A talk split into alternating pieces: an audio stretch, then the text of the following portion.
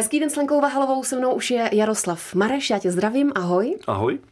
A naše dnešní téma nacistické poklady a STB, tvoje poslední knížka, ale ještě předtím se zeptám na jednu věc, protože my jsme spolu natáčeli rozhovor, tuším, byl to konec roku 2020, ještě taková ta doba roušková mm-hmm. a tehdy si říkal, že natáčet pořádně nemůžeš, scházet se s lidmi logicky nemůžeš, výjíždět do zahraničí nemůžeš za baratelskými cestami. Tak jaká je situace teď? No samozřejmě to vrací. výrazně lepší. Dá se cestovat, dá se setkávat s lidmi a hm, doufám, že nám to vydrží. A plníš teď všechny svoje resty? Zvládáš to? To, co jsi přece vzal třeba v roce 2020? ne. ne, ne. Těch, eh, těch, těch úmyslů je tam strašná spousta. Já, když jsem začal se hrabat v těch neobjasněných příbězích, tak jsem si říkal, pro boha, co budu dělat za dva měsíce. Ale ono to pořád tak nabývá a nabývá, že obávám se, že do důchodu, v tuhle chvíli už mám pocit, že až do důchodu vím, co bych jako, do čeho bych rád vrtal, takže eh, rozhodně plány jsou od toho, aby se za nimi pokulhávalo.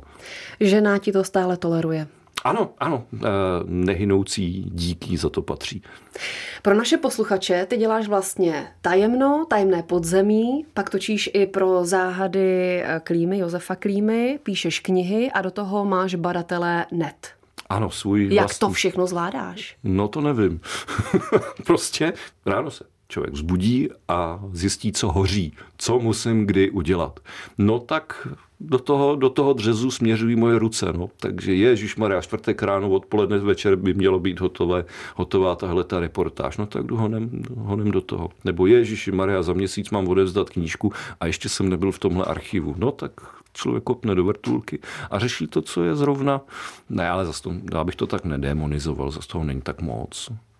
A jak vypadá třeba ten pracovní týden? Máš víkendy nebo ne? No vlastně asi úplně ne, protože já v neděli dělávám živá vysílání a že bych se k tomu dostal dřív než v sobotu dopoledne, pokud vůbec v sobotu dopoledne ještě vím, o čem to bude, tak uh, úplně ne. Na druhou stranu člověk má takový ten, ta, taková ta volná noha, takže má člověk jako uh, možnost volby. Uh, tak jsem si v zimě několikrát jsem si řekl, že je nutné si jít zaližovat ráno, takže jsem nesednul ke stříhacímu stroji a, a hodil jsem blíže do auta a jel jsem si zajezdit, takže jako je to taková na jednu stranu svoboda, na druhou stranu člověk nad sebou musí mít sám sebe svého jako šéfa, jako sám se hlídat. No. Obvykle jsou to dva typy lidí, jeden typ lidí má uh, tendenci se uštvat a, a druhý typ lidí má zase tu tendenci jako se, se jako dokopávat. No. Mně se to tak jako pere. Se mnou je stále Jaroslav Mareš a přemýšlím, jestli si nekomplikuješ život tím, že si přidáváš ještě zahraniční cesty. Švýcarsko, Norsko. No já si to komplikuju hrozně rád, protože eh, je to, to, je straš, to, je, to je strašně skvělý vynález, ten, ta Evropská unie, ten šengenský prostor, mm. to, že eh, já, my jsme podobná generace, předpokládám, pamatuješ si cesty do NDR, dlouhé, eh, dlouhé šňůry na hranicích, protivní pohraničníci. Dneska člověk sedne do auta, teda s výjimkou té praštěný doby, člověk sedne do auta a prostě dojede si, co ho zajímá. To je, to je přece super a bylo by škoda to nevyužít. A když se mi v Norsku nabídnul pomocník, který mi pomohl s tím, že jsem mohl vyrazit do, do továrny na těžkou vodu, kde jsem mohl eh, vyrazit eh, do nejzáhadnějšího údolí eh, na světě, kde se objevují podivná světla, no tak proč to nevyužít? Štěchovice jsou inspirované právě tady tím norským místem? Štěchovice, jedna z moje nejoblíbenější hypotéza o tom, proč byly důležité pro nacisty Štěchovice hmm. je právě to Norsko, protože v únoru 43 byla vybombardována a zničena eh, eh, odbojáři a Brity eh, továrna na těžkou vodu, která potřebovala mnoho elektřiny. V květnu bylo v Porůří zničeno několik přehrad, které mohly sloužit jako náhrada za tento takto silný energetický zdroj. No a v červnu dostala Štěchovická přehrada jediný takto silný silný energetický zdroj ve výstavbě mimo území třetí říše, mimo území v dosahu bombardérů, s hmm. dokonalým rukojmím, jako je hlavní město Praha eh, pod, pod tou nádrží, dostala nejvyšší prioritu, kterou jí udělil šéf vývoje tajných zbraní Hans Kammler. A Velmi chytrý záměr. No, až děsivě, děsivě pragmatický. Co jsi dělal ve Švýcarsku? Co jsem dělal ve Švýcarsku? Už několik let spolupracuji právě na pořadu Tajemné podzemí s Ladislavem Lahodou ze Společnosti pro výzkum historického podzemí a ten si naopak libuje, že ve Švýcarsku nej, není Evropská unie a neplatí tam některé regule a prakticky všechno je tam povoleno a protože podzemí pod Českou republikou už dokonale zná, hmm. všude byl, eh, takže už nemá moc kam jezdit bádat, eh, tak eh, začal bádat ve Švýcarsku. No a loni mě vzal poprvé sebou. Opravdu je tam všechno dovoleno? Eh, tam eh, je vlastně všechno dovoleno, dá se říct. Tam se podzemí nezamykají, nezavírají.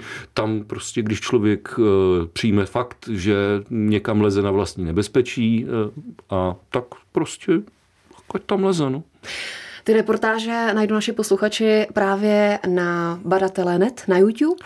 Ano. A zajímá mě, pokud to třeba ještě neviděli, tak na co zajímavého si tam přišel v tom Švýcarsku? Ve Švýcarsku já jsem byl spíš takovým udiveným pozorovatelem a e, sledoval jsem s kamerou Laca, který jsem zjistil, že než vyrazí do terénu na nějaký objekt, tak si eh, zjistí o něm hmm. naprosto všechno a potom to před tou kamerou vychrlí a eh, má velmi, eh, velmi propracovanou organizaci toho, té, té cesty, takže z desetidenní, z desetidenní cesty vzniká 10 15 až 20 minutových reportáží a mm, skutečně věci, věci nevýdané.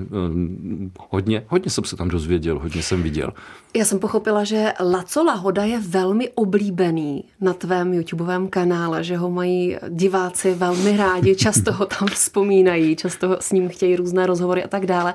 Jak se s ním seznámil? Jak dlouho spolu spolupracujete? No já jsem se vlastně do záhad pustil v roce 2014, kdy jsem si, kdy jsem to dostal jako úkol, v tehdejším eh, zaměstnání.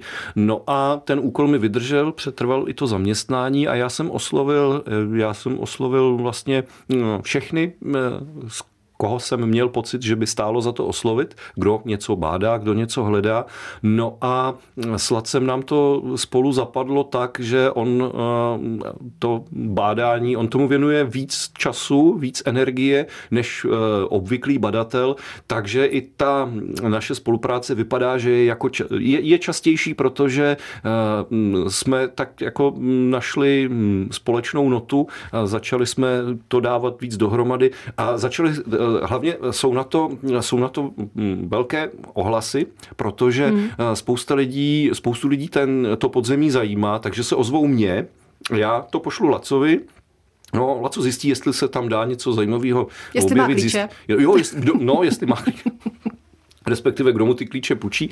A um, tak tam uh, už takhle několik zajímavých akcí. Když tady vzpomeneme ty, uh, ty nacistické hmm. poklady, tak se mi podařilo objevit uh, úplnou náhodou příběh toho kláštera v Chotěšově, hmm. uh, což, uh, což jsem teda uh, říkal, hele, Laco, nezajímalo by tě to? No a myslím, že z toho zase bude hodinu a půl trvající dokument, no, protože jsme začali, začali jsme hledat v Chotěšově nacistický poklad. Se mnou stále Jaroslav Mareš a teď konečně knížka Nacistické poklady a STB. Doufám, že se nebudeš zlobit, ale ta kniha je dobrá v tom, že ty si v podstatě jako čtenář můžeš vybrat jakýkoliv příběh a tak jako různě i přeskakovat. Doufám, ano. že se nebudeš zlobit, že to takhle dělám. Takže no, já jsem si vybrala ne. hrad ve Veří a akci mm-hmm. Neptun a tak dále. Mimochodem eh, nějaká čtenářka psala pod tvým videem, že právě akci Neptun je věnováno málo prostoru. Hmm. Co si o to myslíš? To je samozřejmě pravda, a všem na druhou stranu, kdyby bylo věnováno dostatečný prostor operaci Neptun, tak uh, budu muset věnovat méně prostoru těm ostatním Další. příběhům hmm. a uh, vzhledem k tomu, že o operaci Neptun uh, již bylo publikováno mnoho, tak jsem se tam nechtěl pouštět do takových podrobností, protože od toho jsou profesionální historici, kteří to dokážou zpracovat daleko lépe než já. Můj úmysl bylo zmapovat vlastně historii hledání pokladů případů od roku 1945 až vlastně do konce 14. zprávy státní bezpečnosti v roce 1984 projít ten příběh celý, prostě jak, jak to bylo. Takže operace Neptun to má skutečně velkou váhu, to byla přelomová akce, takže mm, jsem ji tam no, mm, úplně pominout nemohl, protože od ní se odvíjelo hledání v dalších 15 letech, ale zároveň je tam spousta jiných příběhů, které, mm, o kterých se třeba vůbec netušilo a na ty jsem se soustředil. Třeba? Třeba právě ten Chotěšov. Já mm-hmm. jsem, mě, mě překvapilo, že jsem zavolal do Chotěšova a říkám, prosím vás, víte, že v roce 1946 vám tady odvezli z kláštera naprosto duševně zdravou jeptišku a zavřeli do blázince, aby nevyzradila nacistický poklad? Ne, to jsme nevěděli tak to je přesně ten opačný extrém. O operaci Neptun slyšelo mnoho lidí, Štěchovický poklad zná skoro každý, ale poklad v Chotěšově, tak to neznal, to neznal nikdo. A tam, tam prokazatelně byl. Státní bezpečnost se těm pokladům věnovala přes 40 let a nutno podotknout, že nebyli úplně úspěšní. No, já jsem vlastně na základě jednoho z toho, z těch příběhů stanovil i základní jednotku lidské blbosti, jeden parašín, což byl příslušník eh, státní bezpečnosti, který nebyl zcela obdařen, řekněme, kritickým posudkem, kritickým myšlením a eh, v jednom, při jedné akci na Šumavě, když hledali, hledali poklad, eh, tak je tam teda ta smutná zmínka, že teda průběh akce narušovalo to, že soudruzi zapomněli objednat jídlo, takže tam panoval hladomor při hledání pokladu a možná kvůli tomu hladu ho napadlo, že by chtěl mm, eh, objasnit, jestli byl poklad v Plešném jezeře tím, že by to Plešné jezero odpálili a vypustili do údolí a spláchli ty nánosy bahna do údolí pomocí hasičských stříkaček. Takže by se vlastně zničilo ledovcové hmm. jezero a um, odplavilo do údolí několik milionů kubíků bahna, uh, jenom proto, aby soudruh Parašín zjistil, jestli tam byl poklad nebo nebyl poklad. No, to, to mě, to mě přišlo až jako úplně, no, vrtěl jsem nad tím hlavou, jak, jestli, jestli to vůbec mohl, uh, mohl myslet vážně, ale uh, zase se ukázalo, že, jo, že uh, boží spravedlnost je naprosto dokonalá, protože při akci z Dechovice soudruh Parašín velel jednotce potápěčů, kterým bylo uloženo, aby prověřili eh, vyprávění dvou kovaných soudruhů, náměstků, ministrů vnitra a zasloužilých partizánů, že do toho lomu někdo naházel, nebo, nebo ustupující Wehrmacht naházel nějaké bedny, eh, aby teda, to, živě si to představuji, jak s tou lodičkou do toho zatopeného lomu eh, dojeli do prostředka, jak ty potápěči házejí ty záda z toho, z toho člunu, aby tam soudruh Parašín hodil záda a e, zaril se hubou do bláta, protože si soudruzi nezjistili, že sousední sovětská posádka ten lom zavezla a trénuje tam brodění vojenských vozidel, aby se potom už, a to už teda chudák na to ani nepřišel, když jsem hledal v tom archivu v Ozdechovicích dal, aby jsme zjistili, že eh, asi deset let předtím tam vojenská, eh, vojenští ženistě z Velimy, tuším, ten lom vyčerpali, našli tam dva psací stroje a, a jeden Panzerfaust a zase ho nechali zaplavit. No. Hold prostě nějak některým nebylo úplně dáno. No. Když se zamyslíš nad tím, že ta státní bezpečnost tomu v podstatě propadla, investovala spoustu peněz, energie, lidí, aby našli nacistické poklady. Tak co si od toho slibovali? Že najdou nějakou bednu zlata? Oni šli jednak samozřejmě to zlato, že jo, to je, to, to i, i v, v soudruzích ze 14. zprávy státní bezpečnosti byla, řekněme, nějaká ta romantika, pojďme, pojďme najít poklady, přece tolik toho zmizelo. Stejně tak oni ještě šli po těch spravodajských materiálech, že jo? to byla obrovská hodnota pro ně, pokud by získali něco, na základě čeho mohli někoho vydírat, někoho očernit, takže tam toho bylo, tam toho, těch motivací tam bylo strašná spousta. No. No a přeci jen pro naše posluchače, kteří třeba ještě tu knihu nepřečetli, nemají v ruce, tak eh, byl tam alespoň, já teda o jednom případu vím, ale byl tam alespoň nějaký eh, pozitivní a úspěšný, alespoň v malé míře?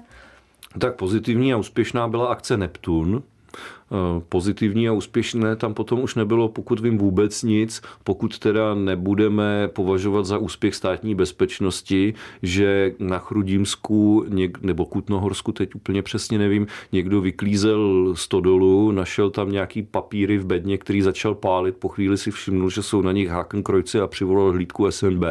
Tak to byl vlastně největší poklad, který objevila státní bezpečnost nebo jestli to třeba nebyl v uvozovkách ten případ na Šumavě, kdy eh, pravděpodobně západoněmecká rozvědka z uzavřeného vojenského prostoru vytahala všechno důležité, co potřebovala a nechala tam prázdné bedny, na které soudruzi přišli s chodou okolností o Vánocích, takže mm. to bylo to, to, musel, to, to musel být smutný Vánoce. Mě napadá taková klíčová otázka v podstatě. Buď státní bezpečnost opravdu neuměla hledat, a nebo to nacisti dobře ukryli, dobře zatajili, dobře zlikvidovali.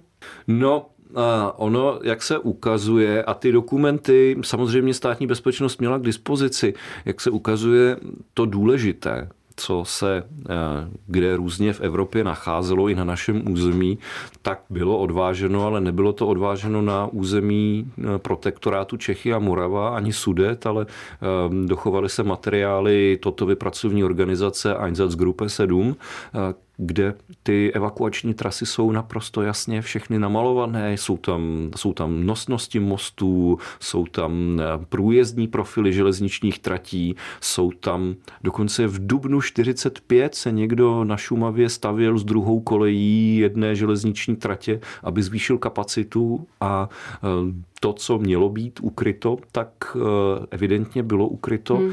a mm, to, co mělo zůstat, tak zůstalo a co se nestihlo, no tak proto si potom dojeli no, v 60. letech. Teď se dostáváme k mé oblíbené kauze a to je studna. to je i tvoje oblíbená kauza. Studna je případ, který mě dráždí, protože to je případ, do kterého jsem se pustil, jako opravdu pustil jako úplně první už v tom roce 2014. No. A ty už v podstatě můžeš prozradit našim posluchačům, že to vypadá, že budeš mít uh, nějaké peprné odhalení.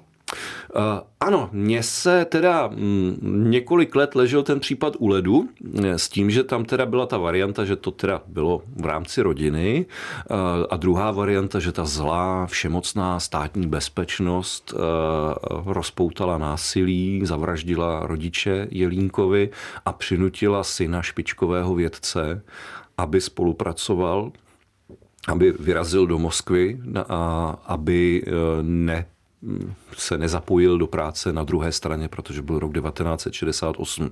Mně se před několika měsíci ozvala soudní znalkyně z oboru psychiatrie, mm-hmm. které jsem zaslal uh, dokumenty, které jsem měl k dispozici. Ona je vyhodnotila, dozvěděl jsem se velmi zajímavé věci, ale do toho jsem teda, uh, ano, málo kdy člověk vykoumá, eh, co, co potřebuje, přijde na to, když se nad tím zamyslí, ale já jsem si před dva, tři měsíce zpátky, to je, jsem si uvědomil, že když se nedochoval vyšetřovací spis, že na vyšetřování dohlížel prokurátor a že by třeba eh, ve, ve fondech prokuratury se mohlo něco najít. Když tedy vyšetřovací spisy archiv bezpečnostních složek nic nemá, tak eh, třeba dozorový spis, že by mohl být, tak jsem eh, zavolal do státního oblastního archivu v Praze. Oni mi řekli, no jo, ale prokuratura to je nespracovaný fond, ten bychom vám museli projít v rámci placené rešerše. A já říkám, a objevují se tam aspoň v rejstřících ta mhm. jména? No něco tady snad by máme. A říkám, dobře, kolik by to stálo? No, hodina práce archiváře, tři stovky, podle toho, kolik toho je. Může to stát až 18 tisíc. A říkám, no, to je docela, docela investice. Tak jsem právě, čeho si nejvíc vážím na tom, na tom co můžu dělat na tom, na tom YouTube. Kolem mě už se vlastně taková komunita lidí, které zajímají záhady historie, eh, tak jako vytvořila a mají znalosti, které já nemám. A tak já, když něco, něco nevím, mě v něčem se nevyznám, tak řeknu, prosím vás, víte, já tady mám takovýhle takový nějaký chemický popis tady v Němčině, moc tomu nerozumím. Eh, kdyby se mi někdo, kdo se v tom vyzná, eh, mohl ozvat, tak do rána vím, že mám 4-5 mailů s nabídkou, jako na těch pět mailů to rozešlu hromadně a v rámci toho, toho brainstormingu z toho vypadne. Dojde k závěru. Do, do, dozvím se, co jsem nevěděl, takže tady jsem říkal, víte co, ono, může to, může to stát 18 tisíc a může tam, může může tam být jako kulový i. A tak jsem říkal, víte co, jestli nás to zajímá, zkusme se na to složit. Během tří neděl jsem teda mm, volal do archivu, že rešerše může začít, že, pro, že prostředky byly schromážděny. No a během dalších tří neděl jsem dostal zprávu, máte tady, máte tady ten hmm. spis, je tam toho asi, asi 80 stránek. Což teda na spis je málo, ale vzhledem k tomu, jak málo k tomu případu bylo, tak to tam bylo toho neuvěřitelně hodně. No a když bych ten případ mohla za sebe zjednodušit, tak eh, hrály tam eh, roli ty psychické problémy, psychické poruchy těch eh, dvou jelínků, staršího i mladšího? Bohužel ano, jeví se to tak v tuto chvíli můžu říct, že žádná státní bezpečnost v tom případě nehrála žádnou roli. Stanislav Jelínek mladší nebyl zájmová osoba státní bezpečnosti, hmm. nebyl tak špičkový eh, jaderný chemik, jak se o něm, jak se později třeba prezentoval s důležitostí své práce, ale eh, bylo to prostě, řekněme, sousedské psycho, eh, sousedské soužití a bylo to psychické onemocnění ať už jednoho nebo druhého z nich, který vlastně život v bludu, který ten druhý převzal, ten blud a výsledkem toho byla ta neskutečně tragická noc, která se odehrála z 12. na 13. února 1968 ve Vonoklasech. My jsme ve finále. Co tě Jardo čeká v nejbližších dnech? Já bych se musel podívat do kalendáře. Jedeš chaoticky, anebo to máš přesně rozplánované, kdy kam jdeš, co kdy bude zpracováno? No, tak obvykle plánuju tak týden, deset dní dopředu, eh, co teďka, eh, snad nebudu muset do Londýna, ale eh, objevil jsem, nebo byl jsem upozorněn ještě na několik důležitých dokumentů částečně se týkajících Štěchovic. Eh, zároveň budu muset ještě vyrazit eh, ke Strakonicům, eh, abych dotáhnul věci ohledně, ohledně další knížky a ehm, čeká mě Švýcarsko, no teď ještě nějaký nastříhaný, nějaký nastříhaný věci potřebuju dokončit. No, těch hrnců na té plotně je hodně a já tak vždycky tak týdně tak jeden, dva potřebuju nějak odstavit a, a naservírovat. Už pracuješ na nové knize? Pracuju na nové knize a když jsem zbořil bábovičky všem hledačům štěchovického hmm. pokladu, hmm. že poklad tam není, tak uh, jsem dlužil všem vysvětlení, že když to teda není poklad, tak co to je. A to bych chtěl v nadcházejících měsících skutečně dokončit. Takže dokončuju. A pokud se nemýlím, to bude šestá kniha v pořadí.